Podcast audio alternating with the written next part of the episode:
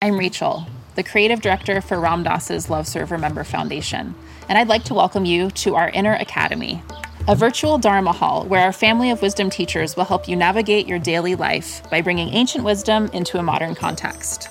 With over 200 hours of audio and video teachings, meditations, and practices from teachers like Ram Dass, Krishna Das, Sharon Salzberg, Jack Kornfield, Roshi Joan Halifax, Joseph Goldstein, and many more the Inner Academy is your core resource for finding balance, presence, and navigating the ups and downs of your daily life. The Inner Academy has guidance for every step of your journey. Choose from an annual or monthly membership and gain access to past and future courses, retreat replays, virtual community, and much more. If you've been familiar with Love Serve Remember Foundation for a while, you'll know that most of our offerings are given freely or on a sliding scale basis. So when you subscribe to the Inner Academy, you're paying it forward and bolstering our ability to continue creating accessible offerings for all in the future, as Ram Dass wished for us to do. Be here now and start your journey with Ram Dass's Inner Academy today. For more, visit ramdass.org forward slash inner academy. Worried about letting someone else pick out the perfect avocado for your perfect Impress Them on the Third Date guacamole? Good thing Instacart shoppers are as picky as you are. They find ripe avocados like it's their guac on the line. They are milk expiration date detectives. They bag eggs like the 12 precious pieces of cargo they are. So let Instacart shoppers overthink your groceries so that you can overthink what you'll wear on that third date. Download the Instacart app today to get free delivery on your first three orders while supplies last. Minimum $10 per order. Additional terms apply. Welcome to Healing at the Edge, a podcast featuring interviews, archive talks, and teachings on conscious living, conscious dying with Ramdev Dale Borglum, brought to you by the Be Here Now Network. Dale has been a meditation teacher for nearly 50 years and has been at the bedside of the dying and their loved ones for over 40 years. He was the director of the Hanuman Foundation and founded the first Center for Conscious Dying in Santa Fe, New Mexico. He's taught with Stephen Levine, Ram Dass, and countless others on the spiritual path. Dale is still working with the dying today. For more information, please visit livingdying.org. Hi, my name is Aurora Leonard, and welcome to Healing at the Edge. I work with Ramdev at the Living Dying Project. It's a nonprofit dedicated to serving others in their most sacred, vulnerable time. In this episode, Dale shares stories of working with clients and how the fear of death can reveal where we don't trust our practice. Now, please note, this episode does contain sensitive content regarding mental health and medical aid in dying. If you'd like to learn more, please visit our website at livingdying.org. It includes meditations, additional talks, and courses with Ramdev on conscious living, conscious dying, and learn how you too can do this work. This work is sorely needed in today's world. He will also be teaching live in person at Esalen Institute in Big Sur, California, June 3rd through the 5th. It's going to be a special, intimate three day workshop, and we would love to see you there. So for now, let's listen to Death as a Mirror, and we hope you enjoy this episode. Welcome, everybody. I got the flu about five weeks ago, and I'm still coughing. My voice is tenuous at times. So please forgive me when I, if I start coughing, that will happen. I know you might think this is strange, but I've kind of enjoyed being sick. It keeps reminding me that I'm, I'm not my body, and that my body's having these experiences that aren't the usual experiences. So I just keep getting reminded. So Van asked how Jackie is, and you may remember that at our last meeting, I made the sad announcement that Mimi, who had been in this group, was a very active member of the group, had passed away. And in fact, her memorial is tomorrow, which I'm not going to be able to be at, unfortunately. There's also somebody in our group named Jackie who spoke very, very little because she had advanced lung cancer and uh, really could speak very, very little. And on top of that, there were a lot of times where she wasn't even being, wasn't well enough to be at the group itself. Anyway, uh, Jackie left her body on Monday. And I'd like to talk about that some because I was at her side as she died. And she was the first person I had ever been around who was availing herself of the California Medical Aid in Dying Act. She had gone to the doctors and, and was in a clear, clearly a deteriorating state. She was on oxygen. She really was very limited in her ability to get around. She was in pain. And she decided that she wanted to take her life. I had some moral ambiguity about being at her bedside. I have some feeling that we die when we're supposed to die. But at the same time, she said, I trust you more than anybody. I need you to be there. And I remembered a story where many, many years ago, Ram Dass had driven up to Seattle in his antique Jaguar automobile and left his car up there. He gave some talk or something. He flew back to California where we were living together. And he said, Would you fly up to Seattle and get my car and drive it back home? I said, Sure. He said, I think it'd be better if you had my driver's license. If people see you driving the Ram Dass mobile, and I'm not going to be driving for these few days. So here, take my driver's license. And on the back of the driver's license, it said that he was a organ donor. And I said, Hey, Ram Dass, I, I read somewhere that if you donate your organs, you can't get enlightened. I don't know where I read that. I don't know if it's true at all, but that's what I said. And he said, if my organs help somebody else, it's okay for me to not be enlightened. And I thought that was a really great answer, right? So if I'm there helping somebody essentially commit suicide, is that bad karma for me or not? But the most important thing was helping Jackie.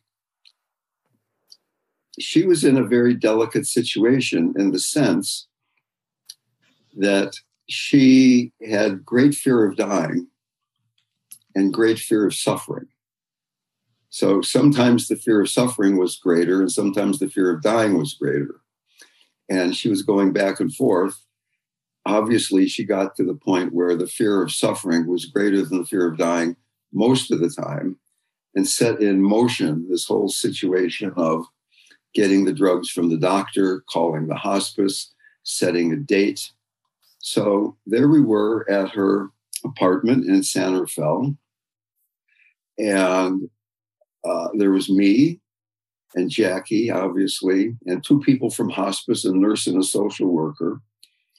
Hospice is there in case things go wrong. If somebody can't get the potion down, they just get started. They take the poison and don't take enough of it. And then other things have to start happening that we need a, nurse to do. But so there's, and there was a death doula uh, that she hired, a friend of mine, who is Jerrigrace Lyons, the woman that runs Final Passages, a very wonderful organization that you might want to check out. And finally, there was Jackie's organizer, trustee, executor, person who's going to deal with all the details of body and belongings and things like that. So the death doula and I got there two hours before she was going to end her life. And she was very, very nervous. And I sat down and I put my arm around her, and hospice came. And all along she said, I might chicken out. Jackie was an atheist. She had never had any devotional bone in her body that I could ever find. So I tried to explain dying to her from the standpoint of non duality, no self.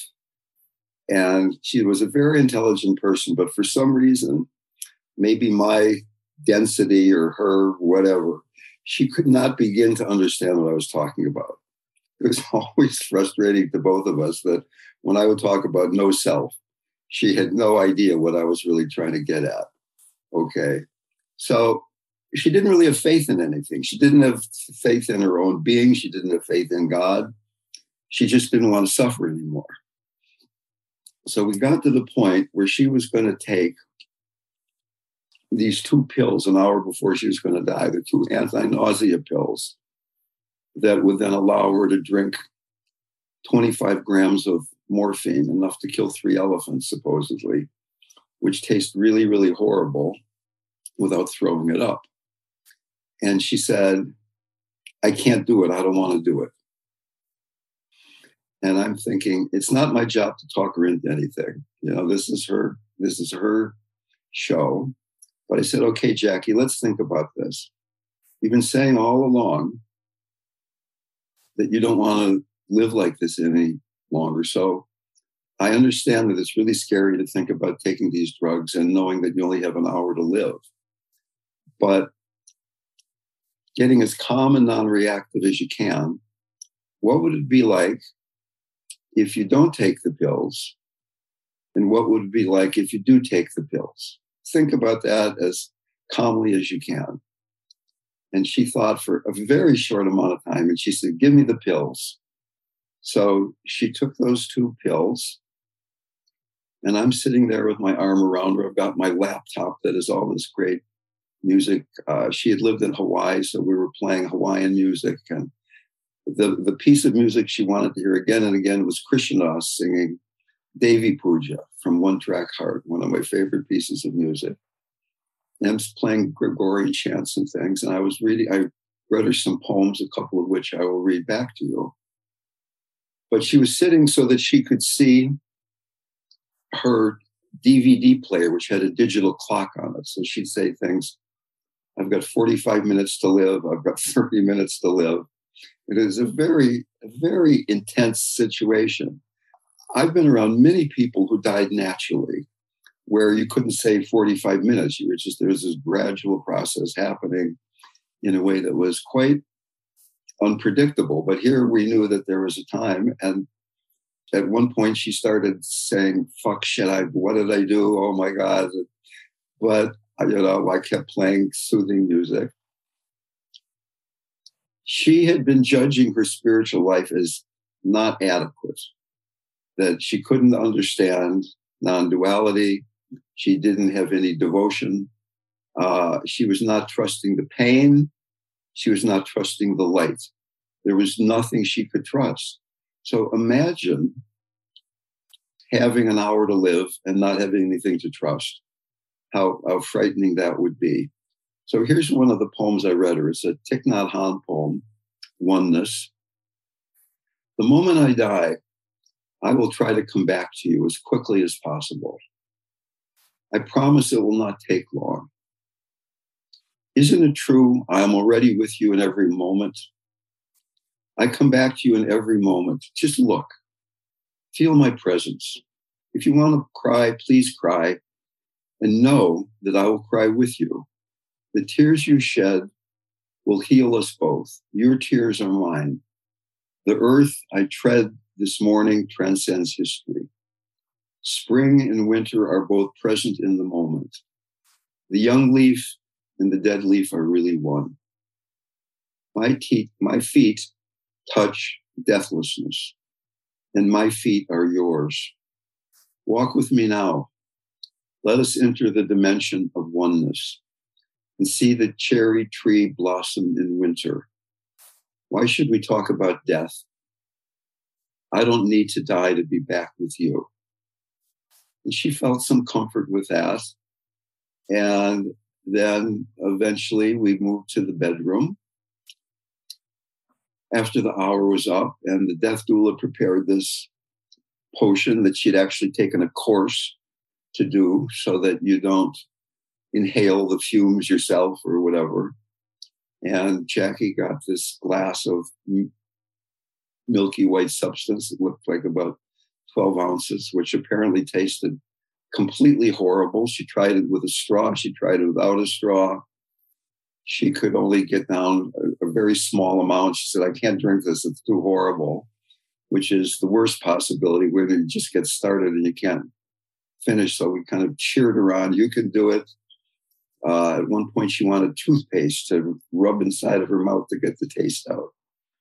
And she finally finished about two thirds to three quarters of the glass. And within a minute or so became unconscious. And then, very slowly, over the course of 45 minutes, her breathing got slower and slower and slower, and she finally died. To me, there was some aspect of violence about the whole thing. It was it was not the dying gently into the light. There was a lot of resistance along the way. The the drug itself felt completely horrible to her, tasted horrible. There was a sort of like a quality of fighting emotions the whole way. And I was very glad to be there and support her. But the reason I'm bringing this up because is I, I want to kind of talk about the lessons that I, I got out of all this myself. When I was trying to explain to Jackie about there's not a you that dies in the way you think you are, uh, and I tried to explain it in every kind of way. When we when we're afraid of death, perhaps the deepest reason that we're afraid of death is we don't know who we are. We believe in a personal, unique, separate identity. But if we really examine it, we'll find that the identity depends on an endless collection of events and things and ideas that we keep propping up our, our, our biography. The Dalai Lama said, to think that there's no self is completely ridiculous. Okay, there's you of a self and I of a self, but it's not the kind of self we're thinking about. We have we create a false self that that's what makes it hard to die. We we create this caretaker self that tries to care about all the intrusive things or the abandoning environment of family life. Is it possible for me to be around Jackie and see that there's this real self and there's this false self, and the false self's going to die, and realize that the whole time she's free, that I'm seeing the whole place in her. To me, that was the deepest thing I could do other than to be of emotional comfort. And she reminded me of another client who was the opposite and yet was deeply the same. The other client, let's call this fellow client number two, was a man dying also of lung cancer. Uh, he lived in northern New Mexico. I worked with him late last year. And as opposed to Jackie, he had done so much meditation practice. All of his all of his adult life, he had been going to retreats. He had been to Zen retreats, Vipassana retreats, was very committed to practice. And after he'd moved to New Mexico, he, he also got deeply involved in devotional practices. And yet, he also felt stuck in, in a way that Jackie felt stuck. He, he felt in the same way that Jackie felt that his spiritual life had been a failure, that he was supposed to he was supposed to get somewhere that with all the meditating and all the mantras and all the chanting and all the loving God and everything, that he was supposed to feel a particular thing. And that he, and because he didn't feel this, that his life was an ordinary life in the way that our lives are ordinary lives, that as he approached death, that he he had failed. He had failed in some very fundamental way that neither of these two clients, Jackie or client number one here, client number two, whatever I called him, believed that grace was always available, that the presence is always there. And the problem is that presence is not a thing, that consciousness is not a thing. And in the way that Maharaji would say things like, I'm always in communion with you, or be peaceful, I am everywhere. It takes a certain surrender that goes beyond doing and accumulation and understanding to realize that even though there's something to get, it's not a thing. Yesterday's I was driving up here to the mountains to be with my family, my son. I was playing a Tim Ferriss podcast where he was talking to woman named Susan Cain. I really, really love the podcast. And she was talking about the bittersweetness of life. And in fact, in, in Tibetan Buddhism, they talk about how compassion is bittersweet. It's a combination of sadness and joy. There's, there's sadness at how much suffering there is. There's joy that the heart is open. There's this Leonard Cohen line where he says, There is a crack in everything, and that is where the light enters.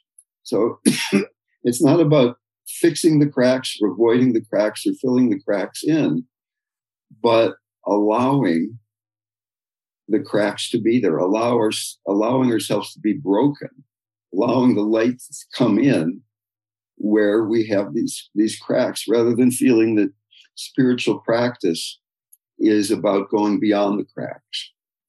And she quoted Susan Cain, this, I think just remarkable passage from a Rumi poem.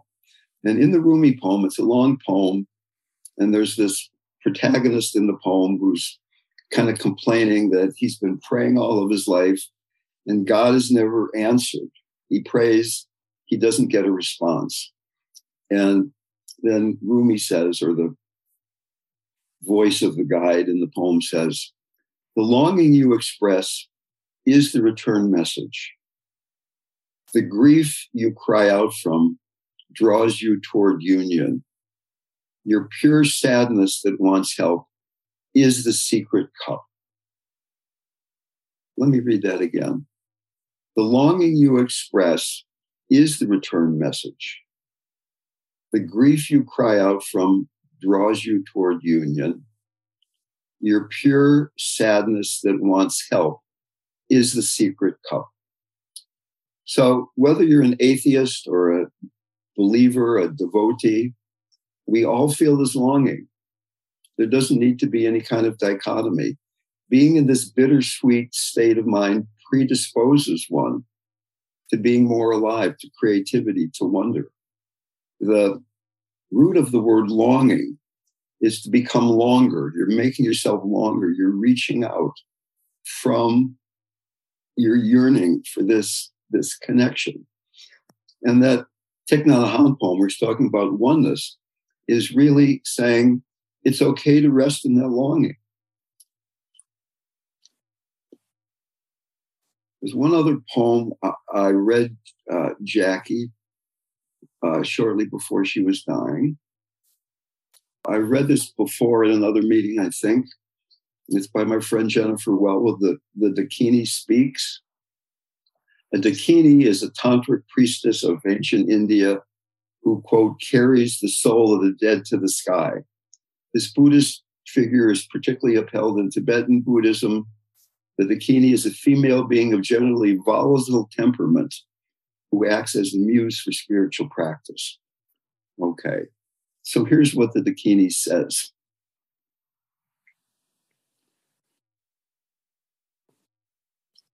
My friends, let's grow up.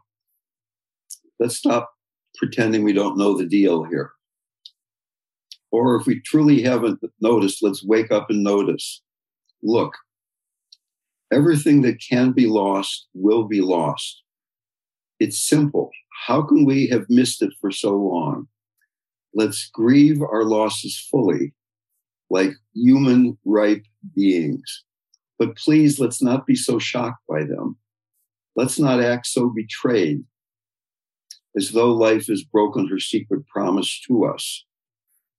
She's talking, he's talking about, she's talking about the bittersweetness here. Impermanence is life's only promise to us, and she keeps it with ruthless impeccability.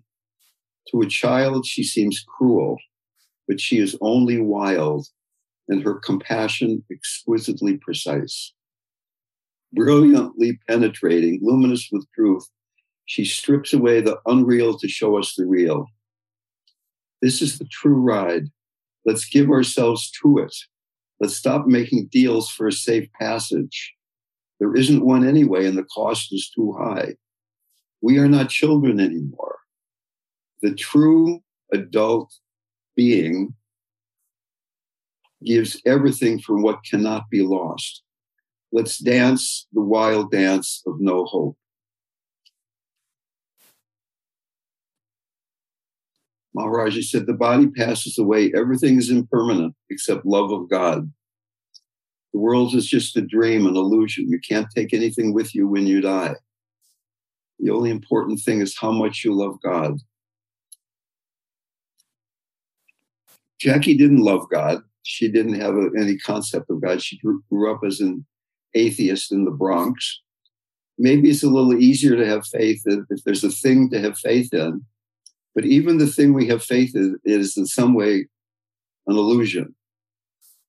So, can we trust impermanence? Can we trust surrender? Can we trust believing in something that is not a thing? And it really, just being with Jackie, being with that process, and remembering that even this other client who had done all this practice, meditative practice, devotional practice, still had a hard time accepting that there is this bittersweet quality that, as Rumi said there, the longing you express is the return message. The grief you cry out from draws you toward union. Your pure sadness that wants help is the secret cup. So it's really, in a very fundamental way, accepting our humanity that is contextualized in something far vaster. But the problem with trying to be spiritual is we often forget that being human, there is going to be grief. It's not that we're going to go beyond it. There will always be grief. There will always be longing. It's the longing itself. It's the, the, the journey is the goal. There's not some enlightened state where all of that, all of that poignancy, all of that bittersweetness goes away. Maharaji, who seemed to be a, full, a fully enlightened being, would talk about the poignancy of his situation, that there was kind of a loneliness. There was nobody there with him, and that trying to help people and be in ashrams uh, was, in a way, he, he called it being in central jail, right? And, and three days before he died, he said, Now I'm escaping central jail. Being in a body is is being in jail in a certain sense. It could be a a joyful dance when we're in jail, but it's it's limiting. And there's this struggle against the limit that makes it hard to accept grace in the moment. I've been feeling so close to God since this this encounter with Jackie. I've been feeling like when I go to bed at night, there's me and God are have our heads on the pillow, or that my my head is not on the pillow but on God's lap, if you will. in terms of practice and how practice can kind of distract us. We think we're supposed to accomplish something or get somewhere. Can we trust the power of our meditation to heal? Can we can we trust the strength? And uh, if we don't trust the strength of our practice, that it brings us there, then practice will be weak. Belief gives the meditation a firm foundation it engages the mind in a way that is effective and total. But we don't trust our practice because we think we're supposed to get a thing, we're supposed to get to a, a stable state.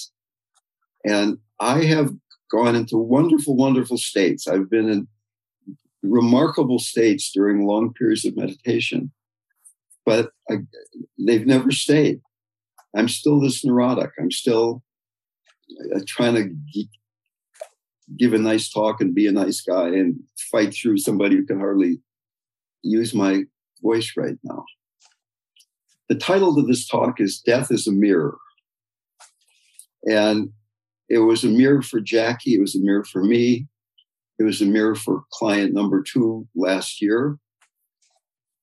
I choose to be around dying people because of this mirroring effect. It has certainly deepened my compassion. It has certainly deepened my appreciation for the suffering that I and everybody I know is going through. But I'm basically doing it so that I can remember what is real and what's not real moment to moment to moment.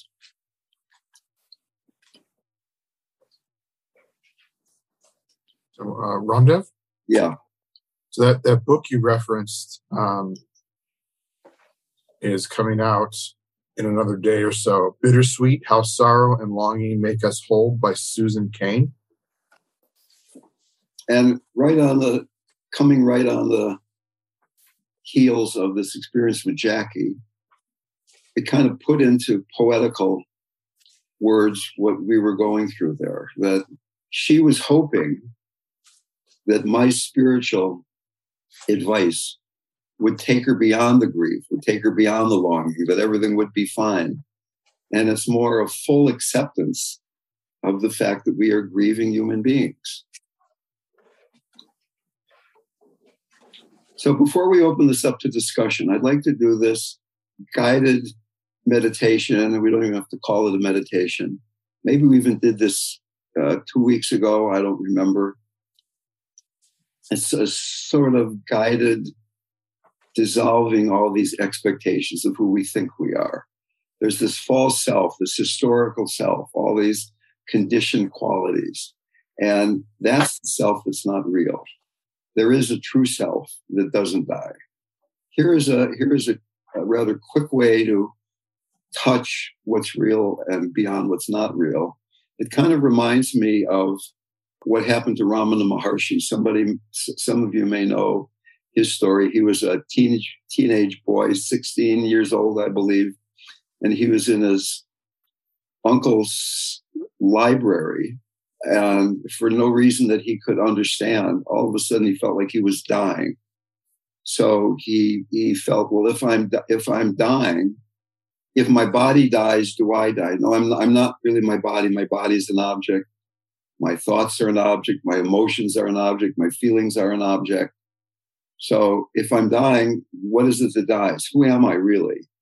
And in the short amount of time, he apparently became fully awakened or pretty much awakened, and maybe the rest kind of filled in the, the empty spots later on.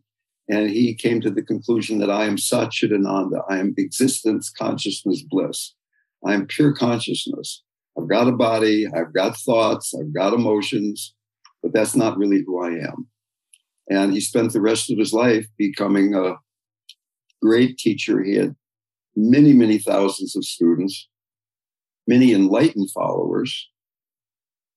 He moved to this place in southern India where a friend of mine now lives, Arunachala. He saw the mountain as the, the representation of Shiva and he worshiped this mountain. But his his practice is what we're, what we're going to do here essentially is asking, who am I? Not as an intellectual question. You're not intellectually asking a question, but you're working with resting in the I am. What is the I that's experiencing this moment? Let's begin this guided exploration just begin by settling down, letting your mind begin to settle. Let your attention come into your body and begin to release energy downward out of your head, out into your lower belly, dropping down, dropping out of trying to understand. And as you're doing this, let go of identification with your senses. You can still hear sound of my voice. You can feel your butt on whatever you're sitting on. You can feel your clothing on your body, the movement of your breath. Letting go of identifying that that's who I am. Letting go of identification with all your sensory experience. They come, they go. It's not who you are.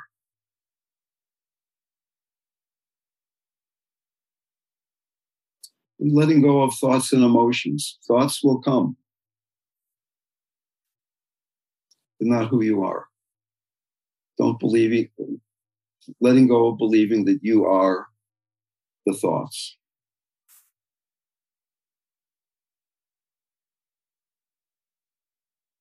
Thoughts, emotions, sensory, sensory experience coming and going,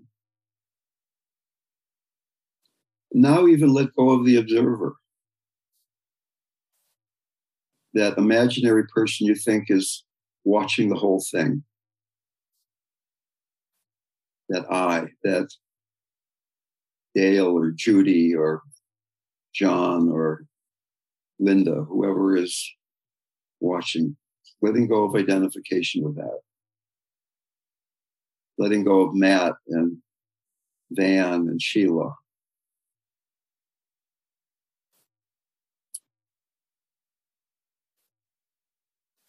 Let go of I can't and I will.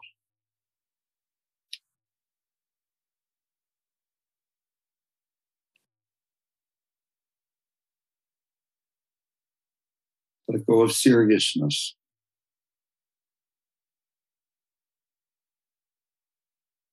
Just dissolve into space.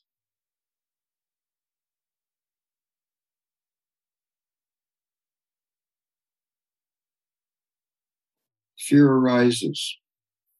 The need to understand who am I. Let go of identification with the fear. Don't struggle.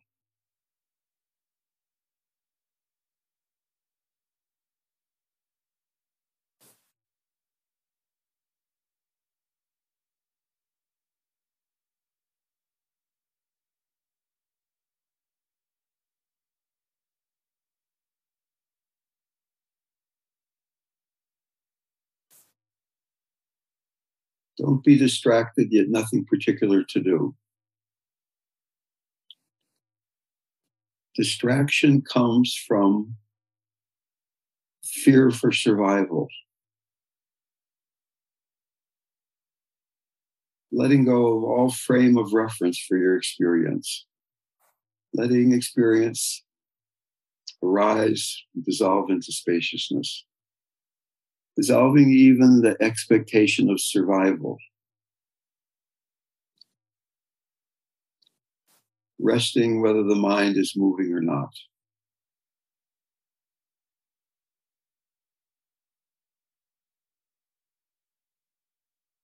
The fundamental deception is the need to survive. Who you think you are needs to survive, which creates aggression and lack of spaciousness.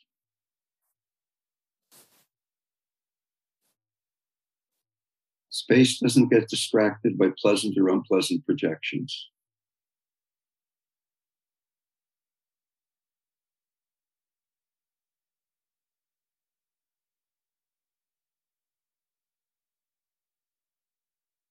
Not distracted, yet nothing particular to do.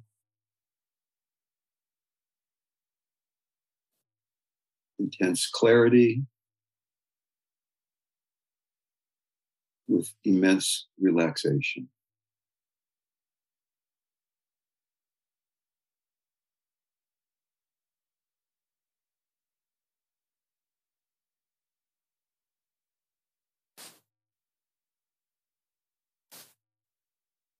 Not just bare attention, looking not at the thought, but through the thought, letting go not of the object, but of the subject. Resting in spaciousness.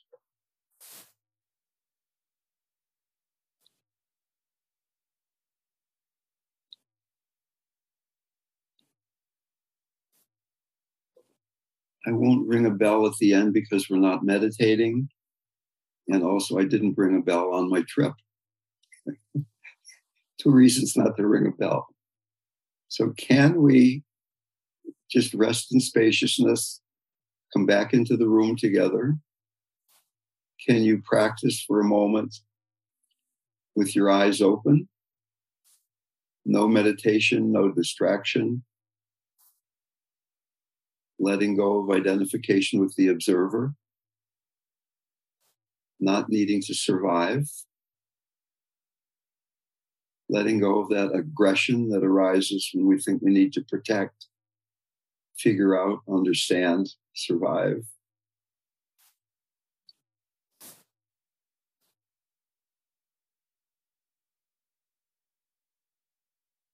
You could do a non practice practice of just breathing into your heart and when you breathe out, dissolve into spaciousness. Dissolving into space from the heart, moment to moment.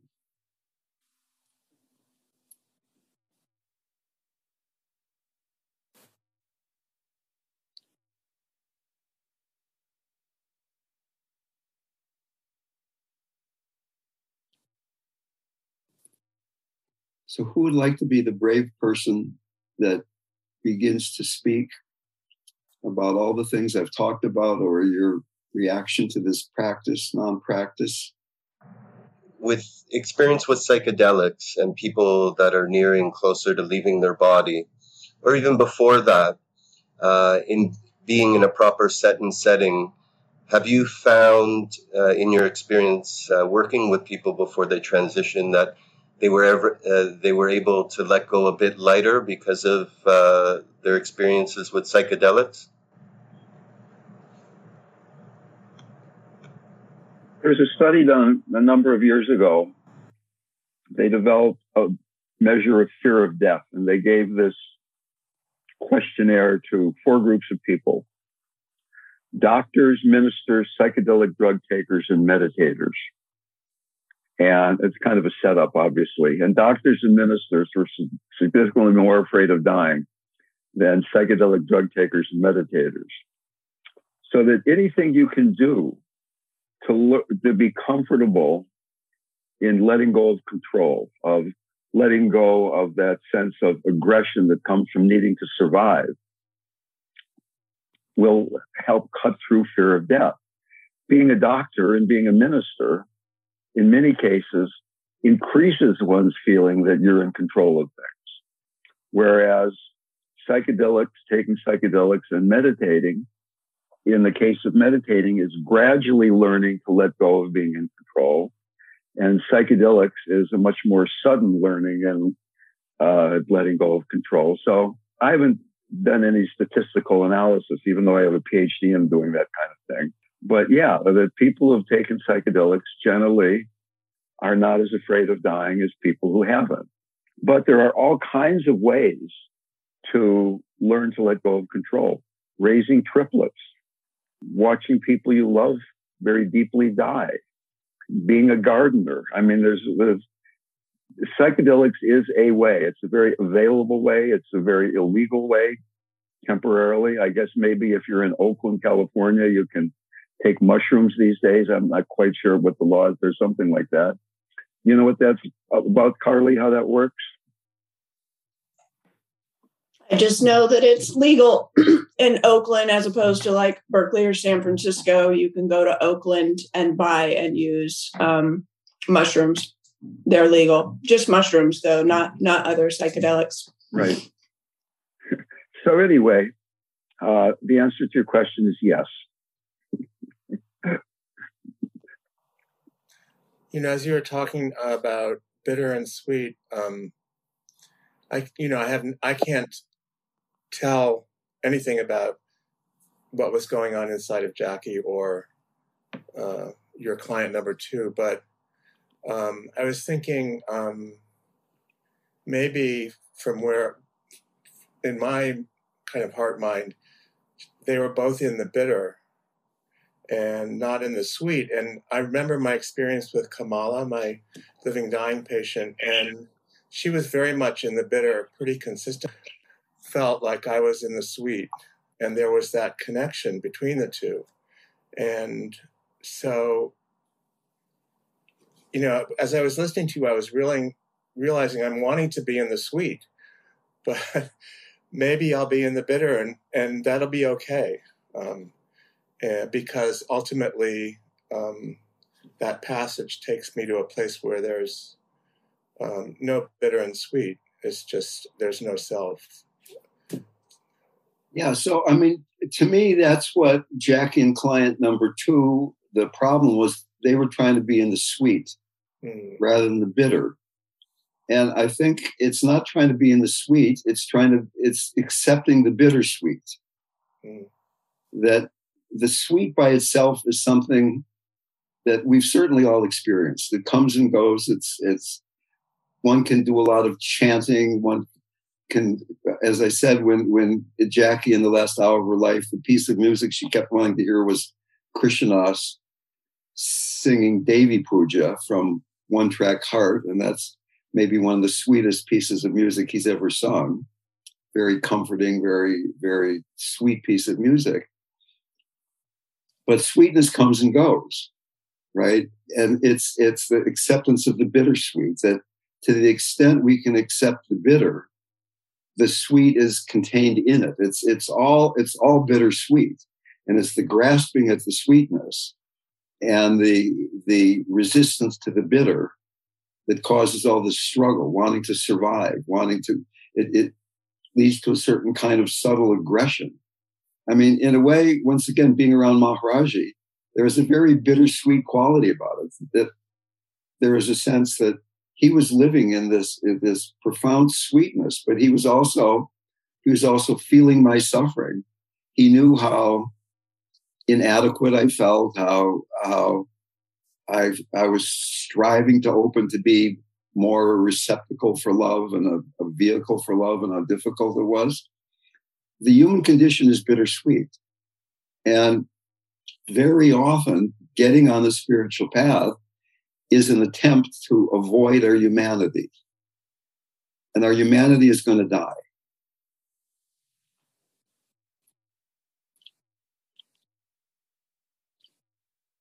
We're in the school of human experience. Why not take the curriculum? Someone once said. okay. Thanks, Dale. That was that was just a very moving reflection altogether. And I think the most impactful statement that you made was to me, imagine dying with nothing to trust. That just seems like a bottomless well of inquiry. But my question is about medication. And I don't know. I guess this is this could be a kind of a big issue Buddhists have an opinion about about being medicated at the time of death, or or do you have an opinion about whether assisted medically assisted suicide has any effect on the normal dissolution process that the the Bardo teachings describe? from the literature of near death experiences, as soon as the consciousness leaves the body, it's not affected by what's happening to the body. If somebody is heavily medicated, if somebody has had profound bodily trauma through an accident, if somebody's in a great deal of physical pain, if some if somebody is demented, that as soon as consciousness starts leaving the body, that the limitations or impingements on the physicality does no longer affect the journey of consciousness into whatever might be happening next. When I was running the dying center, it was back in the day before hospice wasn't as good as it is now in uh, titrating pain medication, and that, that people were sometimes in physical pain. And my experience was that it's good to take as little pain medication as possible for one to, uh, and then use meditation to deal with the fear of pain. But if you're not taking enough medication and you're resisting the pain, that resistance is making it harder to be present. There's not really necessarily a black mark on your cosmic record that, oh, this person was medicated when they died. There, there is a, a story that I've told before where there was a young man who uh, came to Ram Dass infrequently. Ram Dass was going around the country teaching after he first came back from India. And this young teenage guy was a, a super committed yogi. And he'd come to Ram Dass and say, Here's the practices I'm doing now and I've come to this stage. What should I do next? And Ram Dass, who was a, a very accomplished yogi, would give him pranayama practices or meditative practices. And eventually, Ram Dass got the message that this kid had been doing very intensive pranayama, well on LSD, and exploded his heart and he died. And Ram Dass felt pretty guilty about that. So he contacted the boy's mother or the mother contacted him. I forget. And Ram Dass got a picture of this guy. And when we went to India together, Ram Dass brought the picture to Maharaji and said, What happened to this young man? And Maharaji said, He was with God when he died. His journey is complete. And Ram Dass said, But Maharaji, when he died, he was on yogi medicine, he was on psychedelics. And Maharaji says, It doesn't make any difference he was with God when he died. His, his journey into consciousness is complete. Consciousness doesn't care how you get there. And if you need some medication to not be resisting, fine. Maybe your clarity, maybe your concentration won't be as great if you're taking morphine as if you're not taking morphine. You know, in Buddhism, they have these vows no intoxicants, no killing, no stealing, no lying, no uh, inappropriate sexual uh, contact during retreats. But at the same time, if you're if you're in so much pain that you can't concentrate, take some medication. Consciousness has no judgment; it has no rules. Whatever we need to do to be as present as we can, we can use it. And when we're dying, the, the limitations of the body are not limiting consciousness. There are stories of people in near death experiences who had been blind all of their life and then the near death experience could see what was going on in the room and recount what, what colored clothes the medical staff had on, for instance.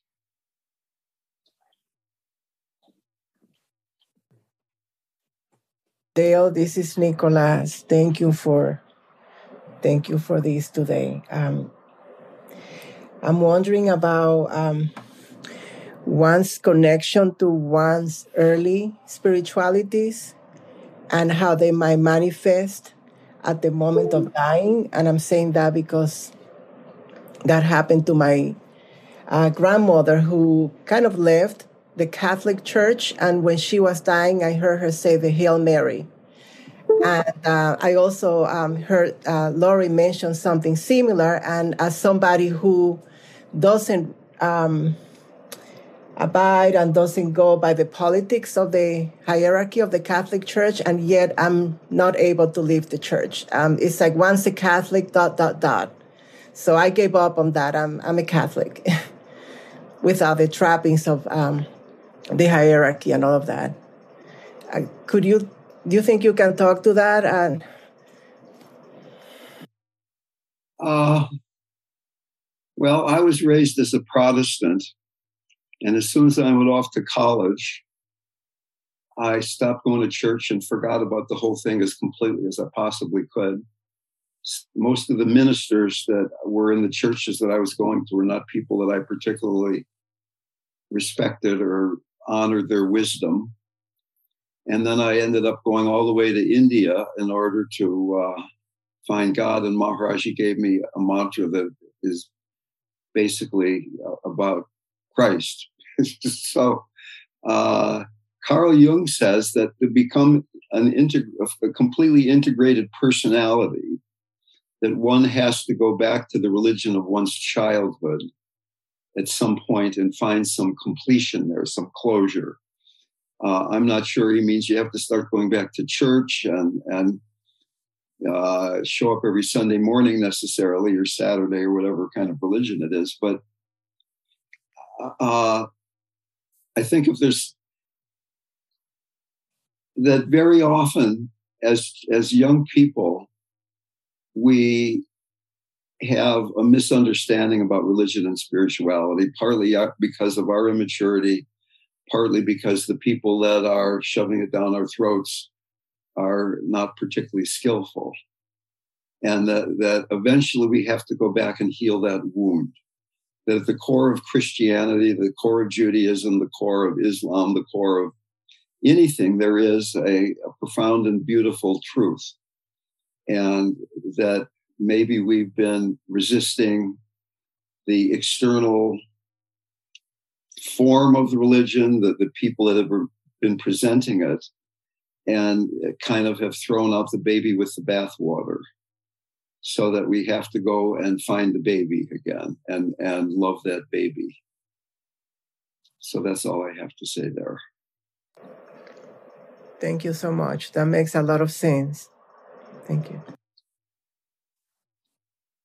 Dale i'm wondering if you could speak to something that you said earlier when you were doing the exercise or meditation after you talked about Ramana Maharshi, and you said that distraction comes from the fear of survival. Right. And that caught my attention. And I'm just wondering if you could say a little bit more about that. Maybe it's because I'm such an aggressive person it seemed uh, relatively self explanatory to me. I guess my sense of it is that the part of me that, that feels incomplete and inadequate and is yearning for something, if, if your head goes underwater, your your body fights for survival. And I think, in, in, if we use that as a, a metaphor for for spirituality, if you feel like you're drowning in the world, that you're overwhelmed by the world, or even in a very subtle way, that there's some aggression that I want to I want to survive. I want to find a way of being more present and relaxed and devotional in the world so that there's a there's a struggle there's an internal civil war that as long as we're approaching life or we're, we're approaching spirituality from a place of incompleteness or poverty or lack there's going to be aggression we're we're we're fighting against that place where we don't feel whole and i know you've been coming to these groups for a while. We, we just spent eight weeks talking about the seven chakras and particularly that interface between the third and the fourth chakra of really working with your own aggression, the third chakra, being empowered, accepting a sense of profound self esteem, of basic goodness, then allows us to go into the heart from a place of fullness rather than I need to open my heart because I feel so separate and inadequate. And I'm trying to, there's almost an aggressive way of I'm opening my heart so that I can find God. Whereas if we have done this work with the lower chakras, we've worked with fear, guilt, and, and, and shame enough, then the aggression begins to fall away. I've been around a lot of quote enlightened people unquote they had very different kinds of personalities. But what they all seemed to have in common was complete fearlessness, profound compassion, and this lack of aggression. There was, there was not something in them that was struggling with something in them or outside of them. And Uh, there's this internal civil war that's going on. There's this aggression that we're we're we're trying to find something. We're trying to get something.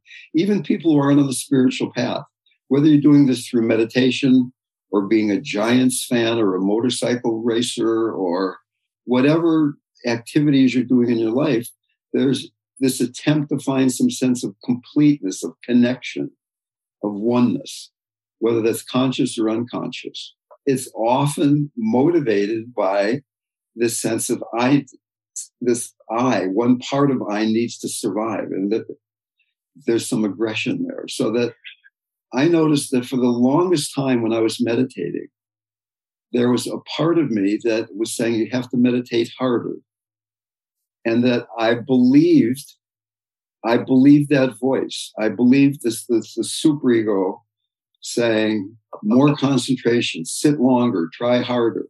Now, clearly, in the beginning of practice, we do need effort. But once you get into intermediate to more advanced stages of practice, it's, to, in my experience, much less about me doing something than surrendering and receiving the grace that is inherent in each moment. One of the main practices in Tantra is receiving the grace that is always available. Or another way of looking at it is being with a rising experience moment to moment to moment without needing to con- conceptualize. The need to conceptualize is coming out of some aggression of I need to understand this so I can get somewhere. Your original comment was about distraction, and are you saying that distra- the distraction is sort of, uh, in a way, correlated with the aggression? As long as we think something's a distraction, there's aggression there. This is a distraction. This is not a distraction. So that eventually, when you get to non-dual, non-practice, like Dzogchen, one of the main slogans is "No meditation, no distraction." There's nobody meditating, and nothing is a distraction. Everything is a complete representation, a complete manifestation of the face of God. Everything. Jackie struggled at the end of her life. When I learned to meditate, one of the places was the San Francisco Zen Center. And the meditation hall is kind of below street level. There were small windows up at the top of the wall that were at the sidewalk level. And you'd be sitting there meditating, and right above your head was a window, and there were people making drug deals on the sidewalk right outside of the window, right? Or I was in India where it was like really quiet at the Burmese temple in Bodh Gaya. And yet you'd hear an ox cart coming from half a mile away with a bell on the ox's neck going ding dong, ding dong, or whatever it did. And it was like so damn distracting. You could hear it coming, and then it was there, and then it was going.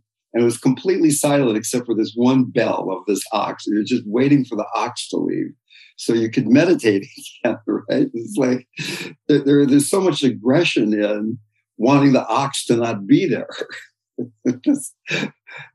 is the stuff of life a distraction? Is, is the fact that it's hard for me to talk, is, is, is that a distraction because of my irritated lungs? Is a distraction that you've got to earn money, you've got children who are making noise, that your body is deteriorating? Or is, is that not a distraction? Is, is that just the perfect manifestation of the one reality?